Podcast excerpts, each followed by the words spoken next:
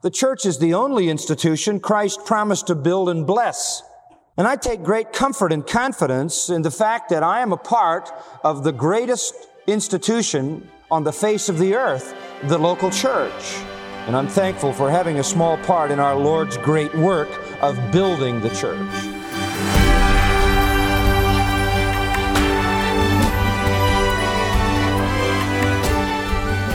You probably know John F. Kennedy's famous words from his inauguration Ask not what your country can do for you, ask what you can do for your country.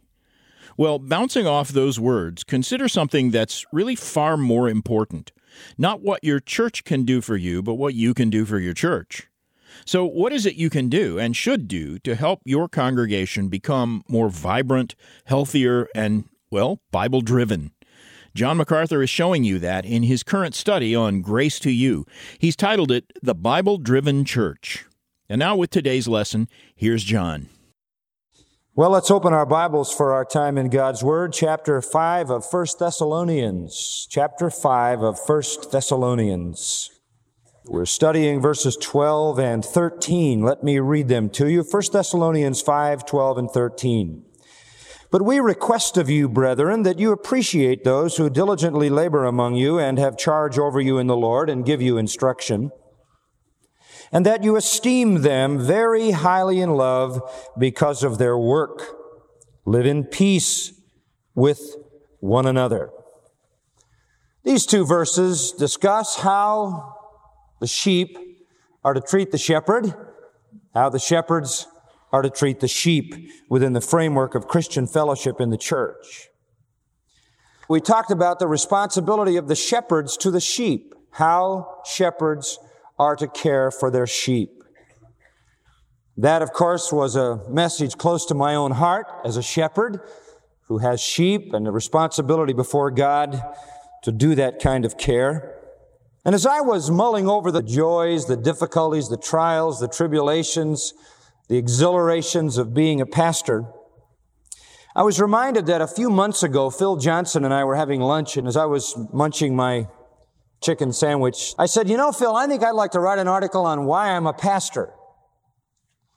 Just so that everybody understands that no matter what profile I might appear to have in the outside world, the heart of everything is pastoring, and that's what God's called me to do, and that's what I really am. And he said, Well, how would you do it? I said, Well, what about if I wrote an article on 10 reasons why I am a pastor? And I just whimsically said 10. And he said, well, can you think of 10? And I said, I bet I can. You got a pencil? And so he began to write as I articulated 10 reasons why I'm a pastor. My thinking was originally stimulated when I read the biography of Jonathan Edwards written by Iain Murray and learned about all the personal heartaches he had had in his church. He pastored the church. They kicked him out, voted him out. After all that time of a profound and blessed ministry, Jonathan Edwards even was the key leader in the Great American Awakening, the greatest revival that's ever hit this nation. His church didn't seem to take that into account. And while I don't anticipate such a fate, I do know, I do know what it is to suffer criticism I do know what it is to be the constant subject of accusation, both inside the church and outside the church. There have been moments, believe me, when leaving the church was attractive to me. And there is almost a constant query to me, why don't you leave Grace Church and do something else?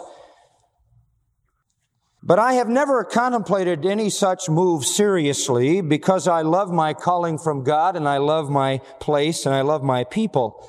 I remain wholly, totally committed to the duty of a pastor, and there are a number of reasons why. Let me just rehearse for you briefly those 10 reasons why I'm a pastor or why I'm a shepherd. Number one, the church is the only institution Christ promised to build and bless. He said, I will build my church and the gates of Hades will not prevail against it. And I take great comfort and confidence in the fact that I am a part of the greatest institution on the face of the earth, the local church. And I'm thankful for having a small part in our Lord's great work of building the church. Secondly, I'm a pastor because the corporate functions of the body all take place in the church. As soon as you move outside the church, you divorce yourself from the place of celebration, the place of worship, the place of the Lord's table, the place of baptism, the place of encouragement, the place of edification, the place of instruction, and if we are going to come, as the psalmist said, and worship and bow down, and if we're going to come and take of the Lord's table, and if we're going to come to the waters of baptism, and if we're going to come to be fed and taught and nurtured and discipled and to enjoy the riches of fellowship, that all happens in the local church. Thirdly, I am a pastor because preaching is the chief means God uses to dispense His grace. The apostle Paul commanded Timothy to preach the word. It is through the preached word, through the proclamation of the word, that people are edified and built up and encouraged and strengthened and motivated and confronted and convicted and rebuked and reproved and restored. I have the privilege each Sunday of proclaiming God's message once in the morning and once at night. Fourthly, I'm a pastor because I can be consumed with study and communion with God all my life long. I would hate to be involved in administrating some organization where I was caught up in the minutiae and the trivia and the details of, of things that are other than the Word of God because I am consumed by the things of Scripture. Someone asked me, what drives you? And I said, it's my love for the Word of God. That's what drives me. And the fact that I can spend my whole life doing what I love to do is to me a great thrill. I was talking to a professional baseball player and I said, what do you like the best about what you do? And he said, what I like best about it is that I'm doing what I love to do. So am I. In fact, what I love to do just happens to lead me into personal, private, constant communion with God in the pages of Scripture. The reality of prayer is absolutely inseparable from the exercise of preparation. I cannot, in the process of preparation, divorce myself from an ongoing conversation with God. As I seek to know His mind and His heart and His will and have Him apply in my heart what it is that I'm studying and learning and shall sooner or later preach. That's the joy, that's the love, that's the passion of ministry. Fifthly, I am a pastor because I am directly responsible to God for the lives of the people He has given me to shepherd. And I love that accountability. I don't mind being a teacher on the radio. I don't mind writing books. I don't mind sending out my words to people I don't know, whether they hear me on the radio, listen to a tape, or read a book. But I have a relationship with my people like that of a shepherd to the sheep. And I have the privilege and the call of God to watch over their souls as one who will give an account to God. And the only way I can discharge that calling is in a local church. I cannot be accountable for the souls of people on a radio program. I cannot be accountable for the souls of people who listen to me on a tape or read a book. I can only be accountable to God for the souls of the sheep in my own flock. And to that I have been called, and to that I desire to be faithful. Sixthly, I am also accountable to the people in my church. Not only am I accountable to God for the people in my church, but I'm accountable to the people in my church for being faithful to God.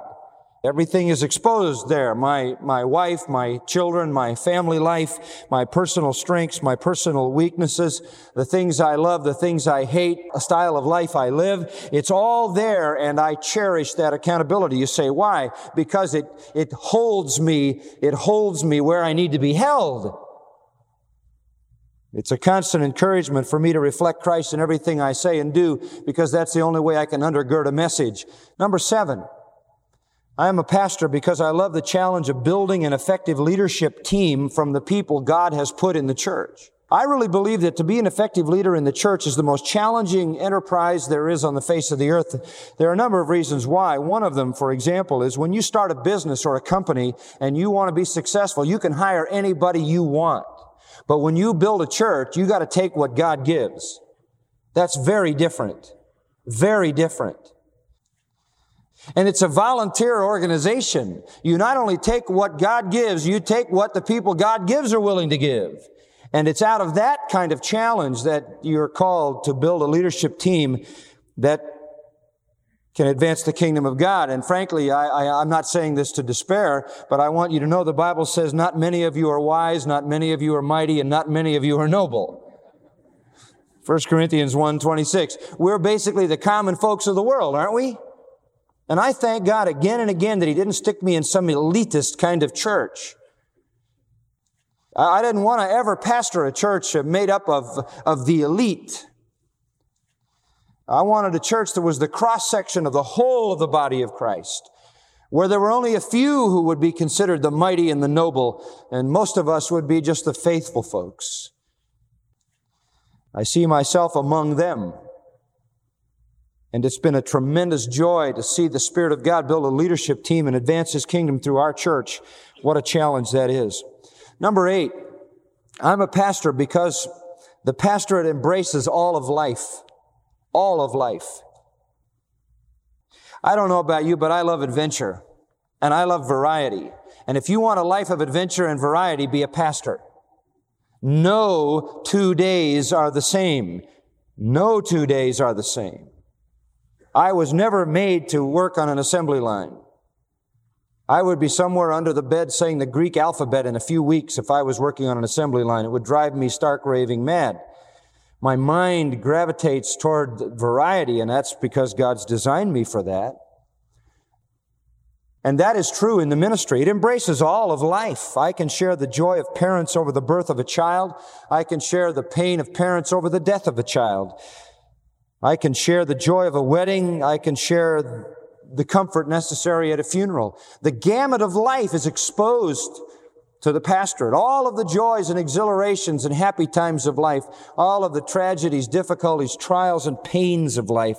It is an incredible adventure which can begin at any moment because anytime anything out of the ordinary happens, I'm somehow involved in that. It is a joy to go beyond the sermon, which is the predictable part of the ministry, into the unpredictable part as you stand in the gap for God in the place of Christ in the lives of people. I am a pastor for two other reasons. Number nine, I'm afraid not to be a pastor. And that's the truth. When I was 18, God threw me out of a car going 70 miles an hour. I landed on my backside and slid 110 yards on the pavement by the grace of God, I wasn't killed. By the grace of God, I was committed to become a pastor. Because prior to that, I knew the Lord had called me to that. I was being rebellious, and I decided if the Lord's going to fight like that, I'm going to give in and be a pastor or whatever else He wants me to be. Every time I scratch my back, I feel the scars of that because they're still there to remind me that I should be faithful to the pastorate. Or there might be another highway somewhere in my future and that's all right. And lastly, I'm a pastor because the rewards of pastoring are absolutely marvelous. I have to tell you, I feel loved, I feel appreciated, I feel needed, I feel trusted, all of those things. Why? Not because of me, but because being an instrument of God changes people's lives. When God uses you to preach His Word, teach His Word, apply His Word, people's lives change and you have the sense uh, of a marvelous, marvelous meaning to life. Life is so valuable for me because of what, what God uses it to accomplish. I know you pray for me. I know you care for me. I know that. I owe a debt of gratitude to God for that because I'm not worthy of that. But I understand that. That goes with the territory of being a channel through which the grace of God can flow to people. Though it is God doing it all and God's Spirit doing it all, as the thanks is passed back to God, somehow it gets passed through the channel that it came through. That's a wonderful and exhilarating reality. When all is said and done, the joy and fulfillment of being a pastor is the response and the mutual love that the sheep and the shepherd share. And it has been the response of the sheep to the shepherd that have made this ministry so exhilarating for me. And I think anyone in the ministry would say that. With all of those 10 things I gave you, the bottom line is this. I'm in the ministry because the rewards are so great and the rewards are eternal. And eternally, the value of a relationship between a shepherd and his sheep. What a great truth. I suppose all the shepherds in this flock, all the elders of this church would agree that the joy of ministry is linked to the attitude of the sheep toward the shepherd. When God passes the truth through me to you and you pass the thanks through me to Him, that's a tremendous joy. I'll tell you, not everybody experiences that. The driveways of many churches are blackened with the skid marks from the hasty exits of pastors who have been abused and bashed by a heartless, thankless people. That has not been my case. But it does pose the question for us in the text. How are shepherds to be treated? How are you to treat the shepherd? Now, I give this message with a little reluctance because somebody will surely say, well, somebody's been after John, so he preached this message to straighten him out. Not true. You know, we just happened to arrive in chapter 5 at verse 12 and 13, right? And you know that we are compelled by the plan of God, not by some personal agenda of mine. Now, for some people, they don't even think about this. Sometimes the issue is little more than a joke. Like the pastor who was literally bothered to distraction by one man who fell asleep every Sunday through his sermon. And the man was a prominent church member, and he slept through every sermon. Finally, the pastor decided, I don't care if he's prominent. I don't care if he's a big giver. I have to confront him. And he said, why, sir, do you fall asleep when I'm delivering my sermon? It shows a lack of respect. To which the man answered, do you think I'd sleep if I didn't trust you? Look, I don't need that kind of trust if it's the same to you. How are sheep to treat their shepherds? How are sheep to treat their shepherds? The following article, entitled How to Get Rid of a Pastor, appeared in a church bulletin. Listen to it. Not long ago, a well-meaning group of laymen came from a neighboring church to see me. They wanted me to advise them on some convenient and painless method of getting rid of their pastor. I'm afraid, however, that I wasn't much help to them. At the time, I had not had the occasion to give the matter serious thought, but since then I have pondered the matter a great deal, and the next time anyone comes for advice on how to get rid of the pastor, here's what I'll tell them. One, look the pastor straight in the eye while he's preaching and say amen once in a while, and he'll preach himself to death. Two, pat him on the back brag on his good points, and he'll probably work himself to death. Three, rededicate your life to Christ and ask the preacher for some job to do, preferably some lost people you could win to Christ, and he'll die of heart failure. Four, get the church to unite in prayer for the preacher, and he'll soon become so effective that a larger church will take him off your hands. It does raise some vital questions when we think about it. How are we to treat the pastor? A survey of 3,000 churches, pastors and laymen included in the survey, asked the question, what are the main reasons people drop out of a church? One of the most common replies was, I don't like the pastor. What is our duty? Let's go back to our text. We already looked at the responsibility of the shepherds to their sheep, and we noted that they are to labor among the sheep, first of all. Secondly, they are to exercise authority over the sheep, and they are to give instruction for the sheep. We carefully delineated those three things. The first point, laboring among the sheep, you notice there in verse 12, those who diligently labor among you, pastors, elders, overseers, shepherds, are to labor hard, work to the point of exhaustion in a sacrificial life of service alongside the sheep. Total dedication is seen there. That's the servant role of humility. And then note please also, they have charge over you in the Lord. They have authority over the sheep by virtue of the Lord's calling for His sake, by His will, for His glory. They are to preside and direct and lead. And then at the end of verse 12, they are to give you instruction, instruction for the sheep. Teaching is the primary element. They are to be skilled teachers skilled at delineating and disseminating the word of truth. Now let's go to the responsibility of the sheep to their shepherds. And this is very, very basic. I mean, the church has to know this. This is the bottom line in our relationship together. Sometimes sheep can be very hard on shepherds. Somebody said, we think sheep are cuddly little creatures because the only ones we ever deal with are stuffed. That's true. If you've ever worked with sheep, and I have been exposed to them just enough to know they are weak, helpless, unorganized, prone to wander, demanding, dirty, and have sharp hooves. And when the Lord was describing us as sheep, He was talking about sheep as sheep, not sheep as stuffed animals. Sheep can make life joyless for the shepherd if they don't follow the path of their duty.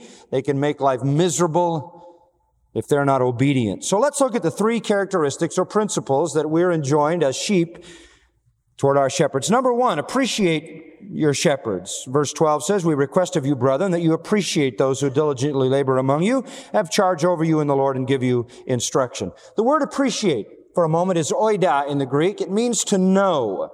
It is a common word used all over the New Testament for to know. But it means the kind of knowledge that comes by experience. To have learned to know. To have come to know. To by experience to arrive at knowledge. And here it has the idea of a deep knowledge and a knowledge that includes in it respect and appreciation. To know and to value is the implication of it here. Perhaps the best translation is the word to appreciate. Another one might be that you value those who diligently labor among you. That you respect those who diligently labor among you. It doesn't mean to know their names, not that kind of simplistic knowledge. It doesn't mean to know just the names of their children or their wife or their zip code or where they live or, or whatever school they graduated from or what kind of car they drive or whatever. It means that you have come into a deep and intimate personal acquaintance that leads to appreciation. You know them well enough to care about them. That word know is sometimes translated to refer to the physical act between a man and a woman, the deep kind of knowledge, the intimate kind of knowledge, where a man knows a woman and she becomes the bearer of a child. It's the sense of knowing someone and the worthiness of that someone. I'm constantly given a comment when I enter into questions of people who listen to me preach very, very frequently, they will say to me, I feel like I know you. I've never been personally acquainted with you. I, I haven't spent a lot of time with you, but I feel like I know you. And what they're really saying is that because they have listened for so long to the pouring out of the heart of the preacher, there's a sense in which you know that person. And I always reply by saying, well, if you've been listening to me, you know me because what you're hearing is, is what is me. I am not what I look like. In fact, I tell people all the time when they meet me and say, oh, I listened to you on radio for years. I say, I know I look better on radio. It isn't a question of, of what I look like. You don't know me by knowing what I look like. You know me by knowing what I feel, right? You know me by knowing what comes out of my heart. You know me by knowing the passions of my life. It's easy to be unkind and it's easy to be critical and it's easy to be indifferent to someone you don't know deeply and intimately. But when you know someone and you've come to know them by experience and you understand the passion of their heart, there's a certain respect that is born out of that kind of knowing.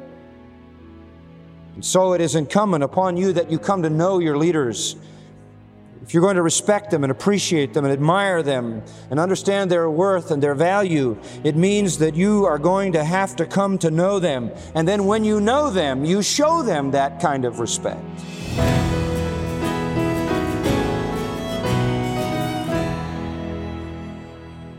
This is Grace to You with John MacArthur. Thanks for being with us. John is chancellor of the Master's University and Seminary. He calls our current study the Bible Driven Church. Now, John, let me ask a question that's related to what you said today about the pastor and his people. Share with our listeners some of the ways your congregation has encouraged you, uh, ways that are especially meaningful, things that our listeners could be doing for their pastors. Yeah, it's really a good question. And I have to say, I must be the most blessed of all pastors. Half a century with the same people. Hmm. I'm now holding the great grandchildren of some of the original people that were at Grace when I came.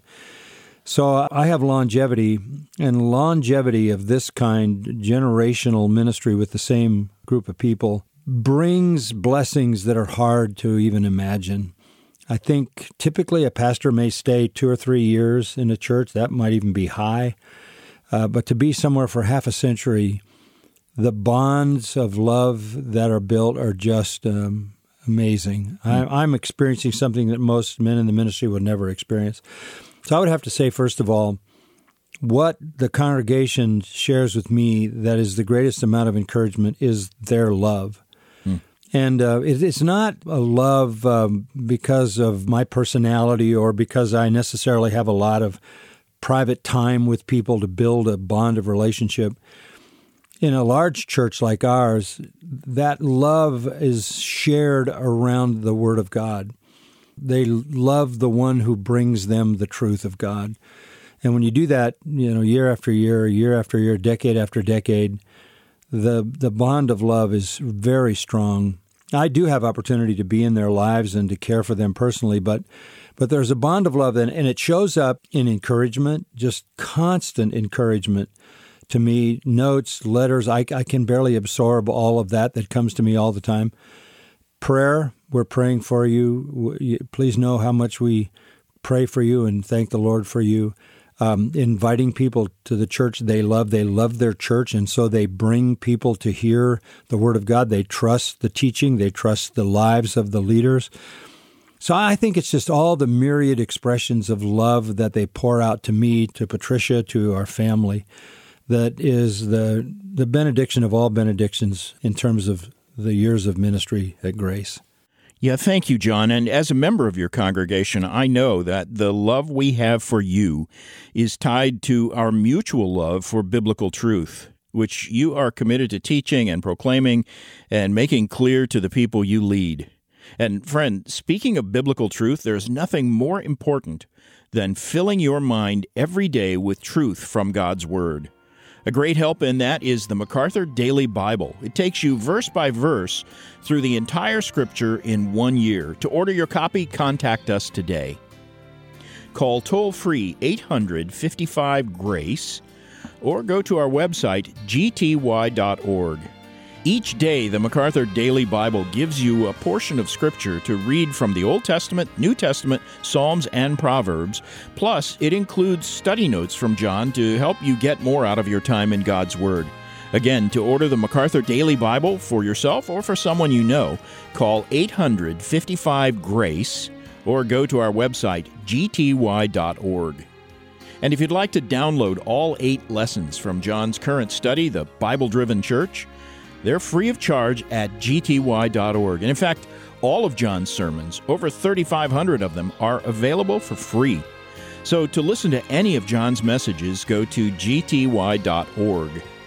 Now, for John MacArthur and the entire Grace to You staff, I'm Phil Johnson.